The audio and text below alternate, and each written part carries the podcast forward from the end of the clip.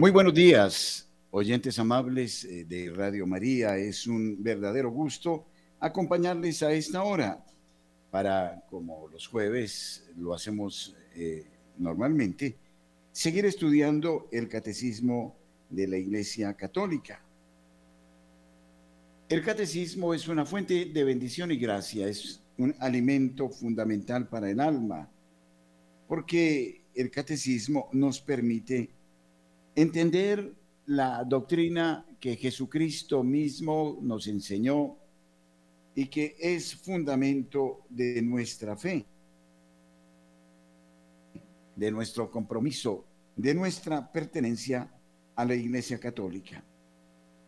Bien, en este momento estamos hablando ya sobre el tratado de las virtudes humanas, de las virtudes teologales. Hemos venido señalando a partir del número mil ochocientos seis las, eh, la virtud de religión, que tiene que ver, eh, al hablar de la virtud de justicia, que tiene que ver con Jesucristo mismo y con y los deberes que tenemos hacia Dios. Decíamos en el número mil ochocientos siete del Catecismo que la justicia, estamos hablando ya de la virtud de la justicia, recordemos las virtudes morales o cardinales son la justicia, la templanza, la prudencia y la fortaleza. Al hablar de la justicia, hablábamos de el deber, los deberes que tenemos hacia Dios, la virtud de religión, y los deberes que tenemos hacia los hombres. Explicábamos la virtud de la religión y todas las afrentas, todos los pecados que se cometen contra Dios mismo, que nos llevan a rechazar el proyecto divino y a optar por otras instancias de carácter mundano que son contrarias a Jesucristo mismo y que por ende eh, son eh, motivo de pecado, ¿no? Pero hablábamos también de que el, eh, la justicia tiene que ver con el hombre, es decir, los pecados que cometemos contra el ser humano. Recordemos aquel pasaje en el que el escriba le dice al Señor, le pregunta, ¿cuáles son los mandamientos fundamentales? Y el Señor le dice, le dice al escriba que cuáles él piensa sean los mandamientos fundamentales.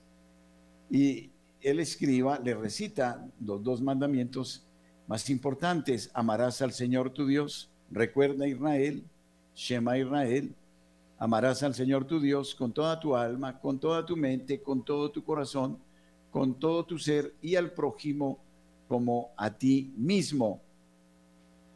En esta, en los Shema Israel están precisamente la virtud de religión y el amor al prójimo. Y esto es de justicia. Por ende, el hombre justo, dice el número mil ochocientos siete del Catecismo, evocado con frecuencia en las Sagradas Escrituras, se distingue por la rectitud habitual de sus pensamientos y de su conducta con el prójimo, de su conducta con el prójimo. Siendo juez, no hagas injusticia, ni por favor del pobre, ni por respeto al grande. Con justicia juzgarás a tu prójimo. Amo, que también vosotros tenéis un amo en los cielos. Recuerda Pablo en la carta a los Colosenses, en el capítulo cuarto, versículo uno.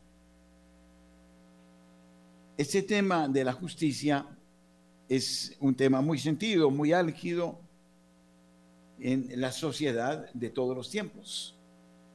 Las injusticias han sido motivo de guerras, de confrontaciones, de esclavitud, de miseria, de muerte. Si no hubiera injusticia sobre la tierra, no tendríamos estas crisis.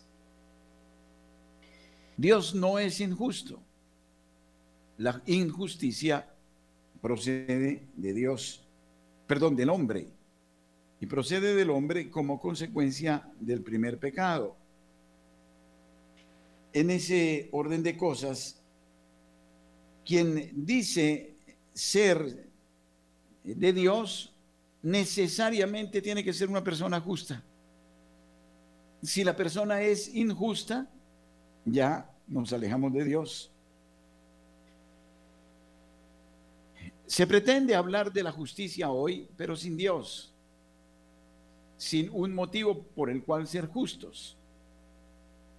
Y allí donde no están los valores morales que se desprenden del Evangelio, somos muy tentados de ser injustos. Y bueno, la injusticia tiene una gama de expresiones lamentables que, como la hierba mala, se difunden sobre el mundo y hacen mucho daño a los hombres. Hablamos de ser justos, de la igualdad de oportunidades, hablamos eh, muy a menudo de los derechos humanos, eh, más allá de un concepto tradicional de justicia legal. Pero si no hay una razón de ser, un motivo para ser justos, entonces o nos engañamos pensando que somos justos y no lo somos, o de repente no nos importa ser injustos porque no hay ni Dios, ni ley, ni nada que nos reproche nuestros actos, aparentemente. Y entonces vivimos de la ilusión de nuestras medidas. Y por eso mismo, entonces, eh, sigue el mal en el mundo. El mal no existiría si eh, no hubieran injusticias. La UNICEF, por ejemplo, ha declarado el veinte de febrero de cada año como el Día Mundial de la Justicia Social. Y eh, dice la UNICEF que la justicia social se basa en la igualdad de oportunidades y en el derecho, en los derechos humanos, más allá del concepto tradicional de justicia legal, está basada en la equidad y es imprescindible para que cada persona pueda desarrollar su máximo potencial y para una sociedad en paz. Y se hacen muchas descripciones de la injusticia, porque las injusticias lamentablemente pululan por toda la tierra. Y la injusticia hace que las perspectivas de futuro en los niños en diferentes partes del mundo sean totalmente eh, inequitativas. Y la injusticia hace que unos vivan en grandes apartamentos y otros en chabolas de miseria. Y sin embargo, el Señor nos ha dado lo suficiente para todos. Y las personas, los seres humanos que poblamos este planeta, en ese sentido somos interdependientes y por ende nos necesitamos unos a otros, como necesitamos hacer uso equitativo de los bienes de la tierra. Y por eso eh, se habla hoy de derechos humanos fundamentales. Sin embargo, como nunca antes se están violando esos derechos en todos los países, en países totalitarios, en países del primer mundo, del segundo mundo, del tercer mundo. Y eh, la, el hecho es, como dice la moral tradicional, es que el ser humano todo lo quiere establecer desde lo puramente terreno, desde lo inmanente. Pretende un discurso de justicia sin advertir la plenitud del hombre. Y la plenitud del hombre no es solo lo terreno o colmar sus necesidades primarias, sino que va más allá. Es decir, el hombre que se proyecta hacia los bienes eternos. Y como lo ha revelado Jesucristo, para llegar a ellos tenemos que hacer buen uso de los bienes terrenos. Y una de las condiciones fundamentales es la de dar a cada uno lo que le pertenece, Con la medida que midáis, enseñaba Jesucristo, seréis medidos. Si somos injustos en esta tierra, no pensemos que vamos a recibir el perdón en el cielo. Tendremos que pasar por un tribunal y en ese tribunal seguramente nos van a pedir cuentas de la cantidad de injusticias que cometimos y las vamos a ver sin ningún tipo de excusas y eso va a ser muy doloroso. Y en mayor o menor grado hemos cometido injusticias, hemos caído y debemos reconocerlas.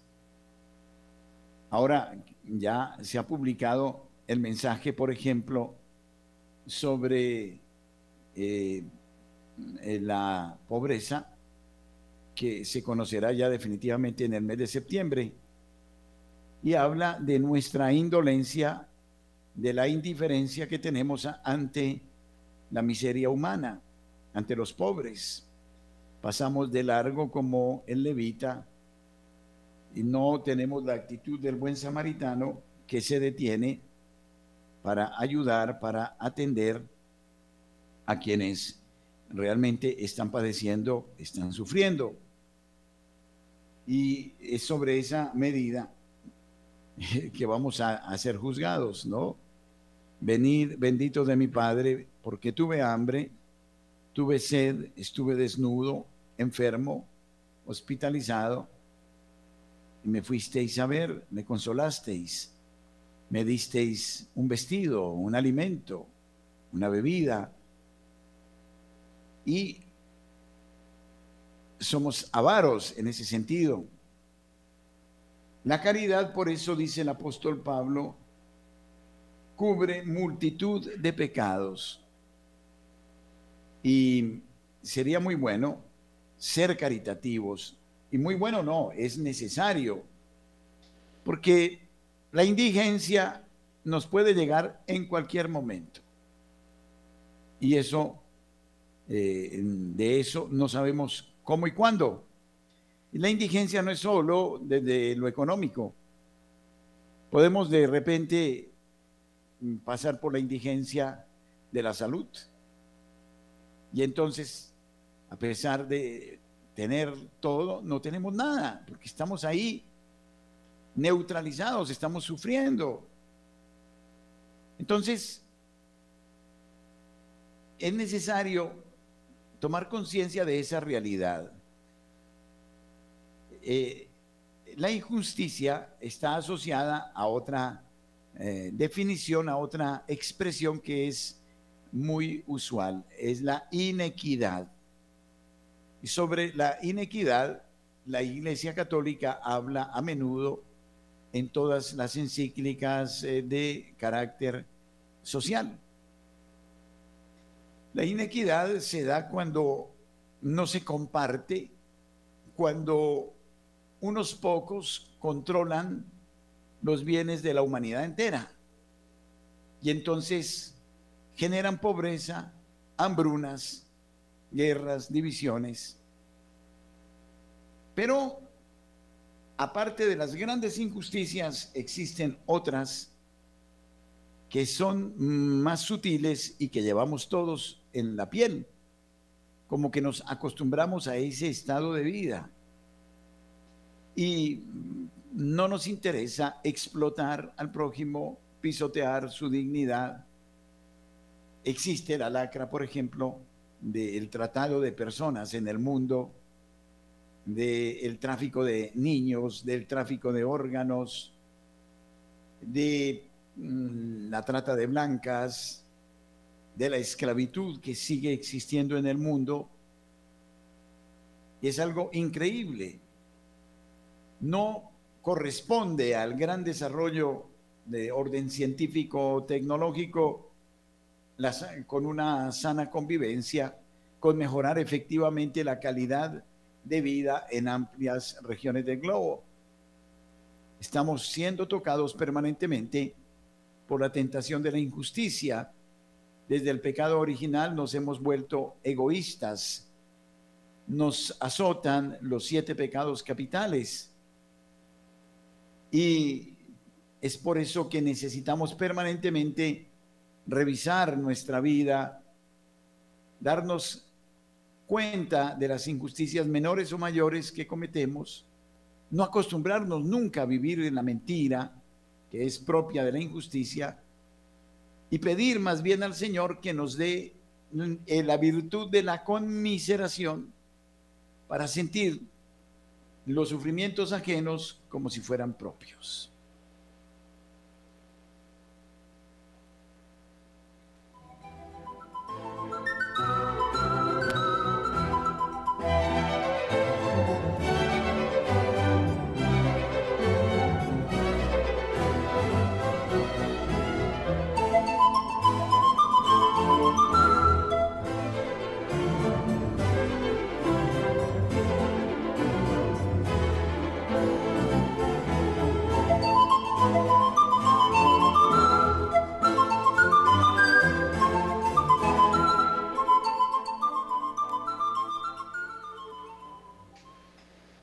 Y hablemos de las injusticias que se cometen en el mundo y luego tendremos la oportunidad de hablar de las injusticias que cometemos unos con otros y a menudo. La justicia, como nos lo sugiere el Catecismo, es dar a cada uno lo que le corresponde, ni más ni menos. Debemos partir de un principio y es ser conscientes que los bienes pertenecen a Dios, que somos administradores de lo que Dios nos da y que por eso mismo no podemos apropiarnos indebidamente. Existe todavía un como complejo de infancia no superado por la humanidad. Cada uno de nosotros queremos como acaparar los bienes y quitárselos a otros. A veces sentimos envidia por el progreso de los otros y generamos todo tipo de acciones negativas contra nuestro prójimo. Por ejemplo, está la persecución a personas o grupos de personas pertenecientes a minorías étnicas, sexuales, religiosas, etcétera. Esta es una injusticia social, pues eh, supone una violación de las eh, libertades de las personas. Y este tipo de comportamiento es típico de dictadora, dictaduras, de totalitarismos, mmm, como los que hemos vivido en la historia reciente, ¿no? El nazismo en Alemania, o el régimen castrista en Cuba, o el comunismo en la Unión Soviética. Hay muchas situaciones todavía en el mundo, y esto es increíble decirlo hoy, de persecución, de tortura, de trabajos forzados, de discriminación, de segregación, maltrato o estigmatización. Son ejemplos de injusticia social. Invito a esta hora a los oyentes a que hagamos un ejercicio, y es el de tratar de entender Eh, lo que significa, eh, eh, por ejemplo, ser expulsado de un territorio, de una nación. Imaginémonos que de repente, eh, por las circunstancias de la vida, por persecución o miedo, nos toca agarrar nuestros pocos bienes y partir sin saber para dónde, tratando de encontrar una mano en otros sitios, y nos toca desarraigarnos, dejar familia, memorias, tradiciones, lugar, los bienes temporales. Pero estamos viendo a menudo en las autopistas, en los barrios, en los municipios, en las ciudades, de tanta gente desheredada. Esta es una tristeza sumamente grande que muestra cómo el egoísmo de unos pocos, los intereses malsanos, llevan a que se genere eh, no el desarrollo de los pueblos, sino la miseria. ahora que hemos hablado tanto de los niños, los niños sí que sufren injusticias en el mundo. Los niños, por ejemplo, usados para actividades de índole militar, como sucede en Corea del Norte, eh, o en los grupos armados, niños reclutados a edades tempranas, forzados a participar, o como combatientes, o en labores de apoyo, como mensajeros o vigías en las guerras. A veces se, se les ubica en la primera línea de combate, eh, siendo usados tantas veces los niños como escudos humanos. Esta es una práctica nefasta que deja secuelas eh, psíquicas, físicas, a veces mutilaciones de los niños. En la mayoría de los casos pasan por la desnutrición, las enfermedades, así como con secuelas morales que quedarán para siempre. La violación de los derechos humanos, por ejemplo, esta es otra de las injusticias más frecuentes que se está cometiendo en el mundo. No hay respeto, no hay protección, no hay garantía de los derechos humanos de los ciudadanos. Y a veces este incumplimiento es deliberado, no por descuido, por omisión, sino por situaciones en las que creemos que unos tienen derecho y otros no. En este sentido, constituyen violaciones a los derechos humanos el desalojo forzoso de las personas de sus hogares, el hambre, la contaminación de las aguas, un salario insuficiente para llevar una vida digna, la negación de los derechos fundamentales como el acceso a la información, a los servicios básicos, a la atención sanitaria, la segregación de individuos o minorías. Sucede en el mundo, ¿no? Los kurdos, por ejemplo, son segregados, desechados por otras culturas y muchos eh, pueblos que a los que no se les respeta eh, su identidad, como sucede en China, por ejemplo, la exclusión en la escuela, en el trabajo, entre muchas otras cosas. Son demasiados los ejemplos de injusticia social. El acoso sexual, por ejemplo, es otro de los modos. Ya volveremos en breve.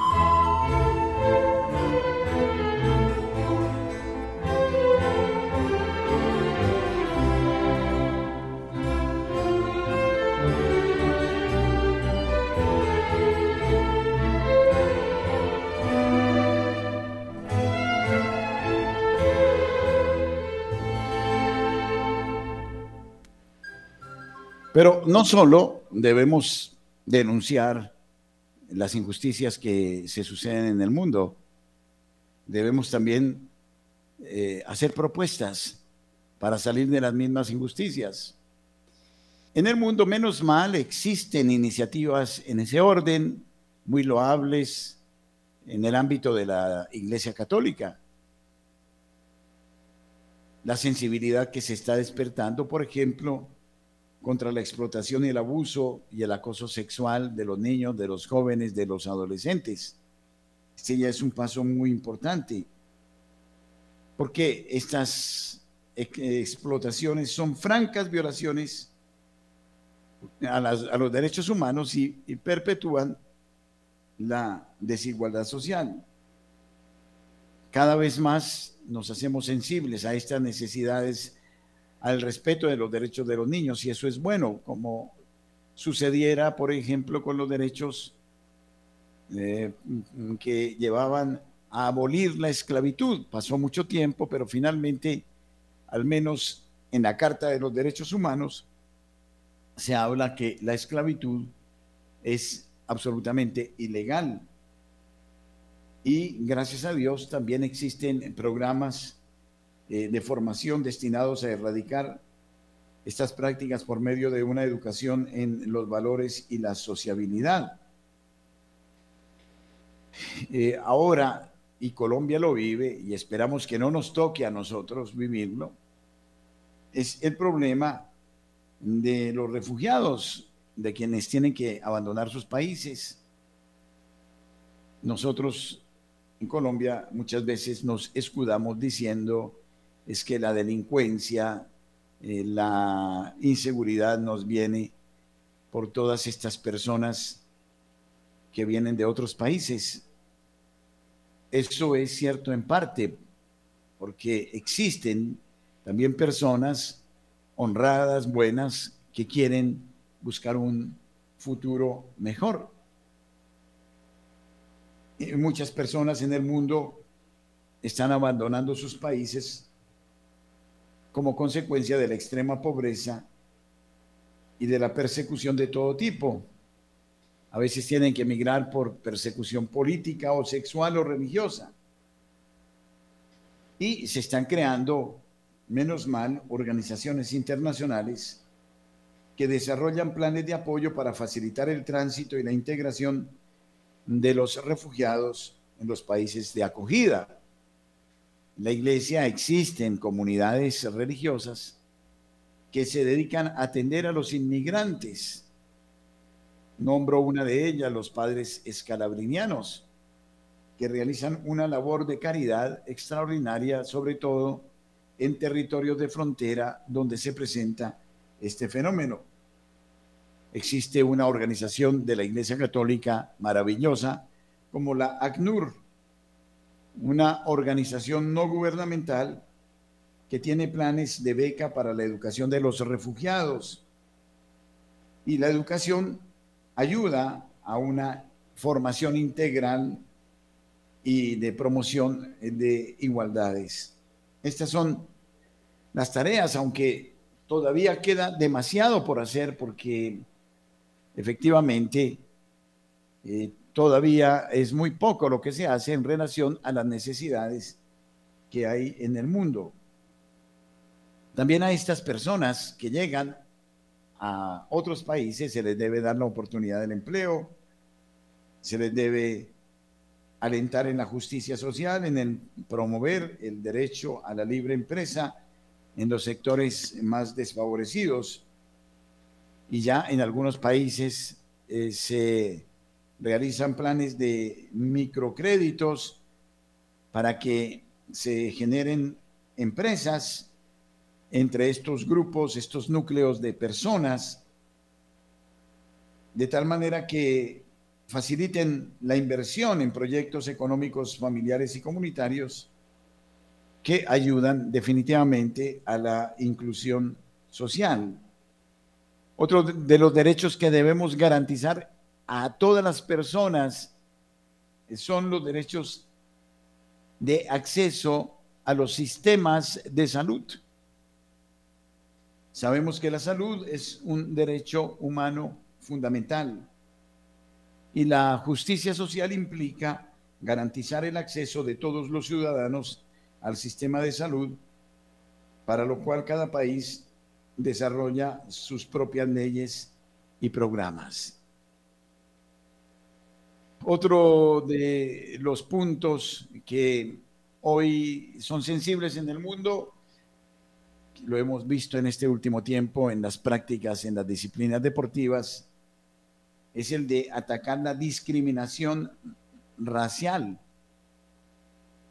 Eh, cada vez más es, es oprobioso que la gente se burle de otras personas, de otros hermanos, por asuntos de raza.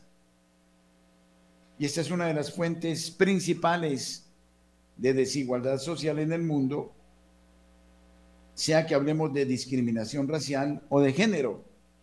En la actualidad existen leyes que no solo prohíben la discriminación, sino que favorecen la integración de todos los sectores en la vida social. Y pues hemos visto lamentablemente estas expresiones todavía, eh, decía, en el deporte, pero también en muchos otros campos, donde algunos inconscientes, porque no son otra cosa, insultan por su raza a otros seres humanos.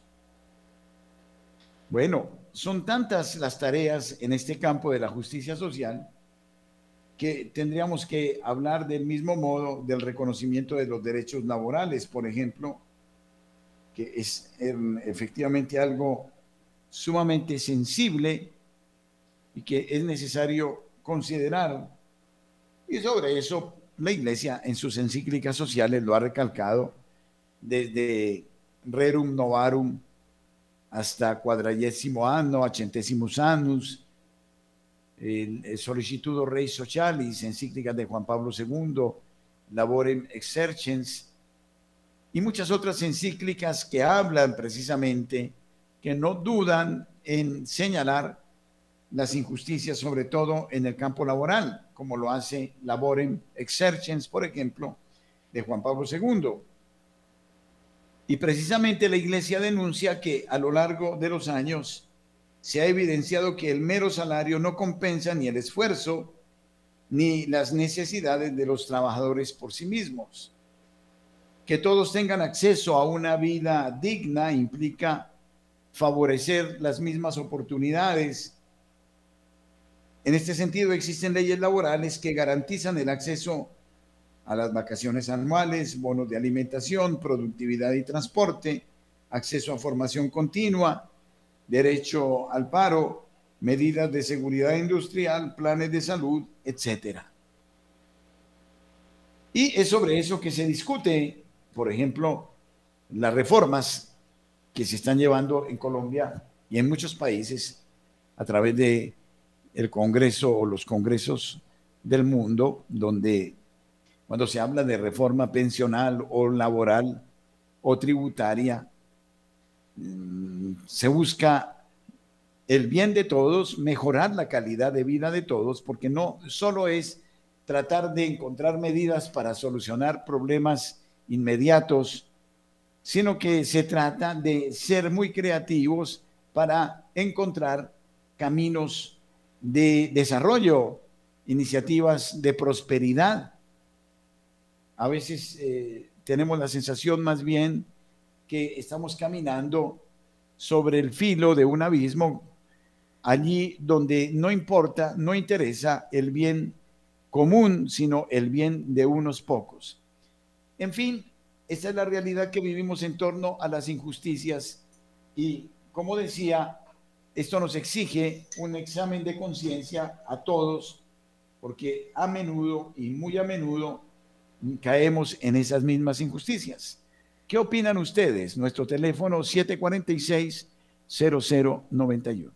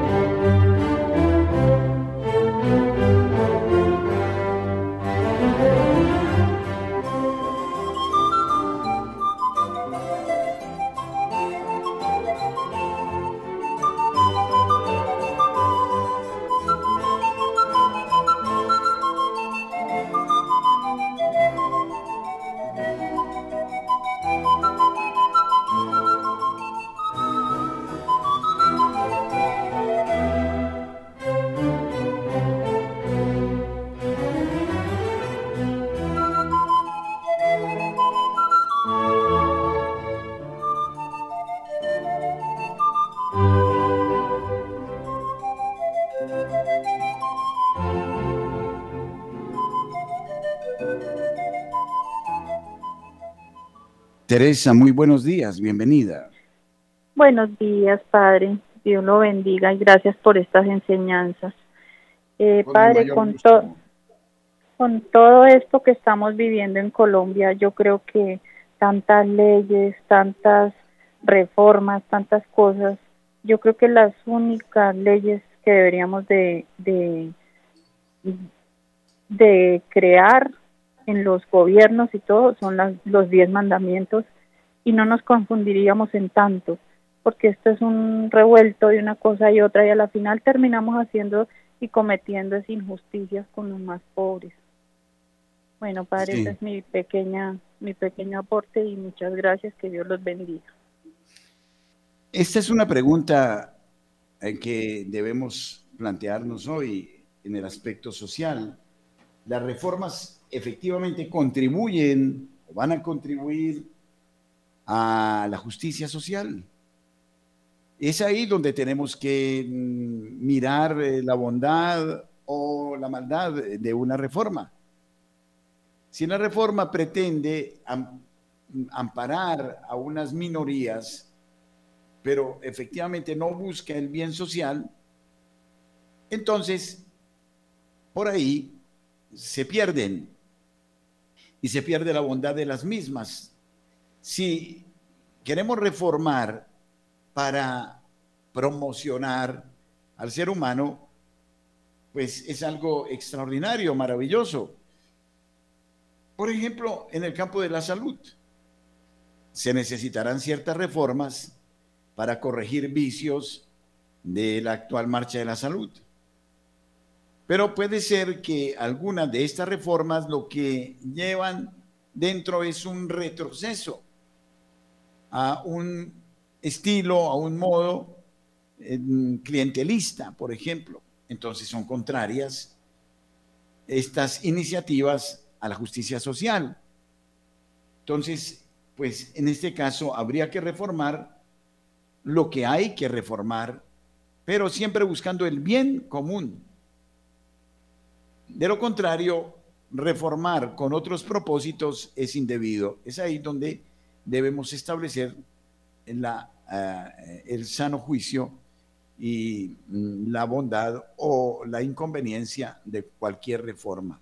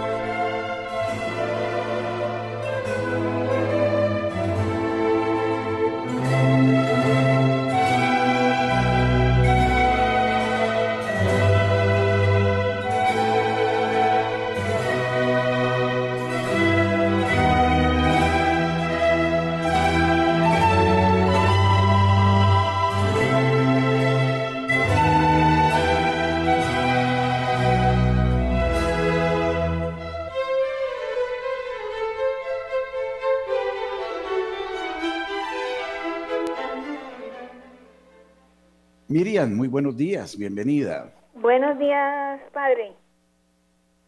Eh, sí, Miriam, ¿cómo estamos? Eh, bien, gracias a Dios. Yo, eh, sugiriendo sobre la salud, creo que, que están haciendo como para retroceder, como era el seguro antes, el seguro social, que eran unas colas, in, in, in, mejor dicho, que uno no puede... Si uno estaba trabajando, pues no le tocaba pedirle permiso al, al jefe porque porque nu, nu, nunca iba a, a, a, a que lo atendieran, sino eran unas colas larguísimas y no había, en mi tiempo no había seguro para, para los hijos, sino únicamente para el trabajador. Y entonces veo que es como un retroceso hacia atrás, porque ahí se, bene, se ne, benefician unos poquitos, que es todo, eso es, eso no es así. Muchas gracias, padre, Dios me lo bendiga. Sí, muchas gracias a usted, muy amable. Es precisamente lo que estábamos diciendo, que eh, debemos establecer. Para eso existen los congresos y para eso existen los distintos partidos políticos, para que eh, se hagan estudios técnicos, estudios eh, objetivos sobre las reales necesidades y sobre los mejores caminos para encontrar el bienestar de todos. Eh, recordemos que normalmente esas reformas se hacen con base en los impuestos que todo el pueblo debe pagar. Pero, por ejemplo, hay otra injusticia muy grande, y es que existen muchas personas que no pagan los impuestos.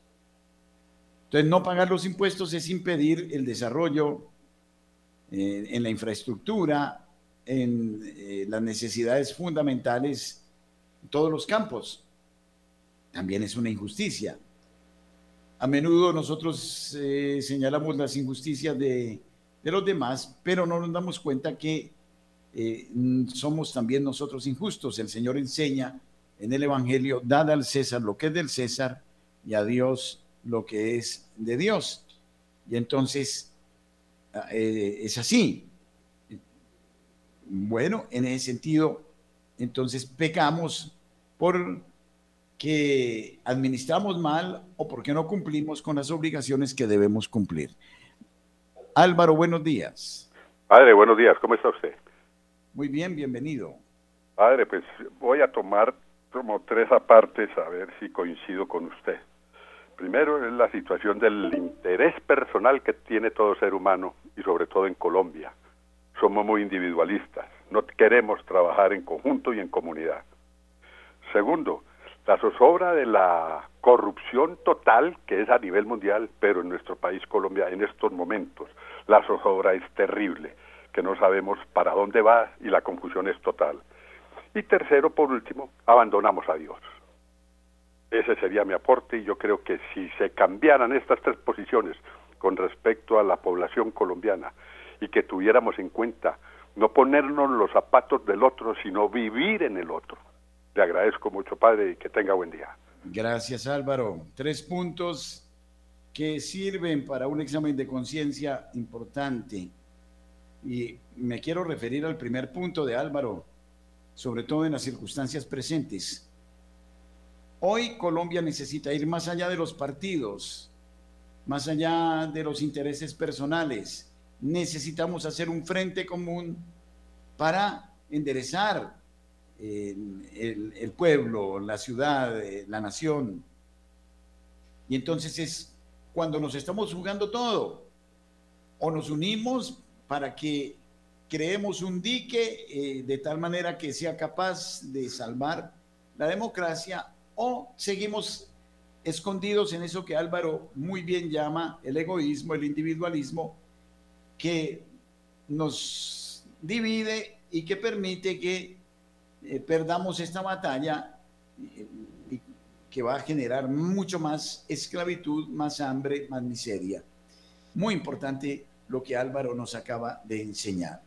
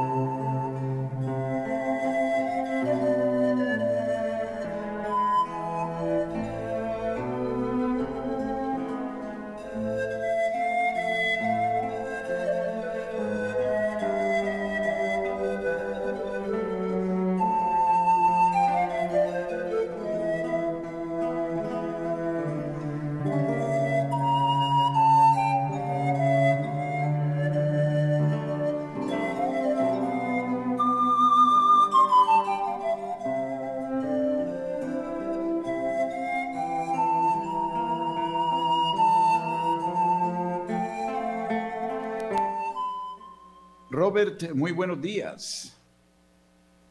Eh, buenos días, padre. Mucho gusto. ¿Cómo está usted? ¿De dónde estamos? Muy bien, gracias a Dios, padre. Eh, aquí en Bogotá. Bienvenido. Sí, muchas gracias, padre. Eh, padre, eh, usted Él lo ha dicho con otras palabras. Eh, las reformas son para mejorar lo que haya hecho. Sí, lo que ya, ya esté hecho se puede mejorar, indudablemente. Hay, o sea, ningún país del mundo es perfecto, eso, eso está claro. Sí, y en todos los países hay problemas. Pero entonces el, el, el señor presidente con sus con sus secuaces en este desgobierno que hay, lo, lo que quieren es, es, es dañar lo que lo que ya está hecho, lo que ha llevado más de treinta años construir en, en, en todo en todo en todo el ambi, en los ámbitos, ¿no? En, en la salud, en las pensiones, en los derechos de los trabajadores. Porque es que este, el señor Petro, resumiéndolo, o sea, es, es un socialista, es un comunista, aunque quieran llamarlo ahora que progresistas y todos esos nombres que se inventan y y con eso engañan a la gente, pero este señor es un comunista, y él y sus secuaces, las FARC, el E L N y todos ellos no van a descansar hasta que Colombia esté sometida a una a la miseria de Cuba y de Venezuela. Eso es, eso es lo que lo, lo que sucede, pues, a mi modo de ver, y por los hechos, ¿no? Por los hechos. Muchas gracias, Robert. Muy amable. Bien, este es un comentario de nuestro oyente que, más allá de personalizar, de indicar una situación como la nuestra, que suscita diversidad de opiniones, nos lleva a reflexionar en que evidentemente en muchos lugares del mundo existe una tendencia intencional, no para construir, sino para someter, para esclavizar y para atomizar lo que es bueno. Entonces, allí, en aras de la justicia, se, o porque se habla siempre de la justicia social, se están cometiendo las más graves injusticias.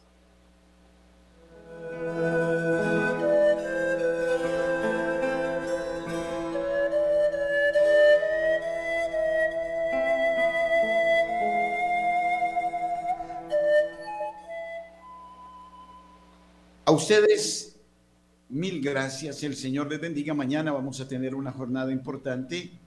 Celebramos la solemnidad del Sagrado Corazón de Jesús. Nos uniremos a la celebración eucarística desde la Catedral Primada de la ciudad de Bogotá para que nuestro pueblo se consagre una vez más al Corazón de Jesús. Pero para que esta consagración tenga un significado, será necesario entender el infinito amor de Dios. La urgencia de volver al amor infinito de Dios será la única medicina capaz de lograr una sociedad mejor. Mañana es un día importante y creo que la tarea fundamental es, ante todo, entender el infinito amor de Dios, lo que eso significa, dejarnos incendiar, como decía a Santa Margarita María Alacoque, el Señor, en Paray-le-Monial, de su amor, y viviendo en su amor, lógicamente vamos a ser cada vez más justos. Luis Fernando López me ha ayudado con Camilo Ricaurte en la parte técnica y audiovisual. A ustedes mil gracias, bendiciones, hasta otro momento.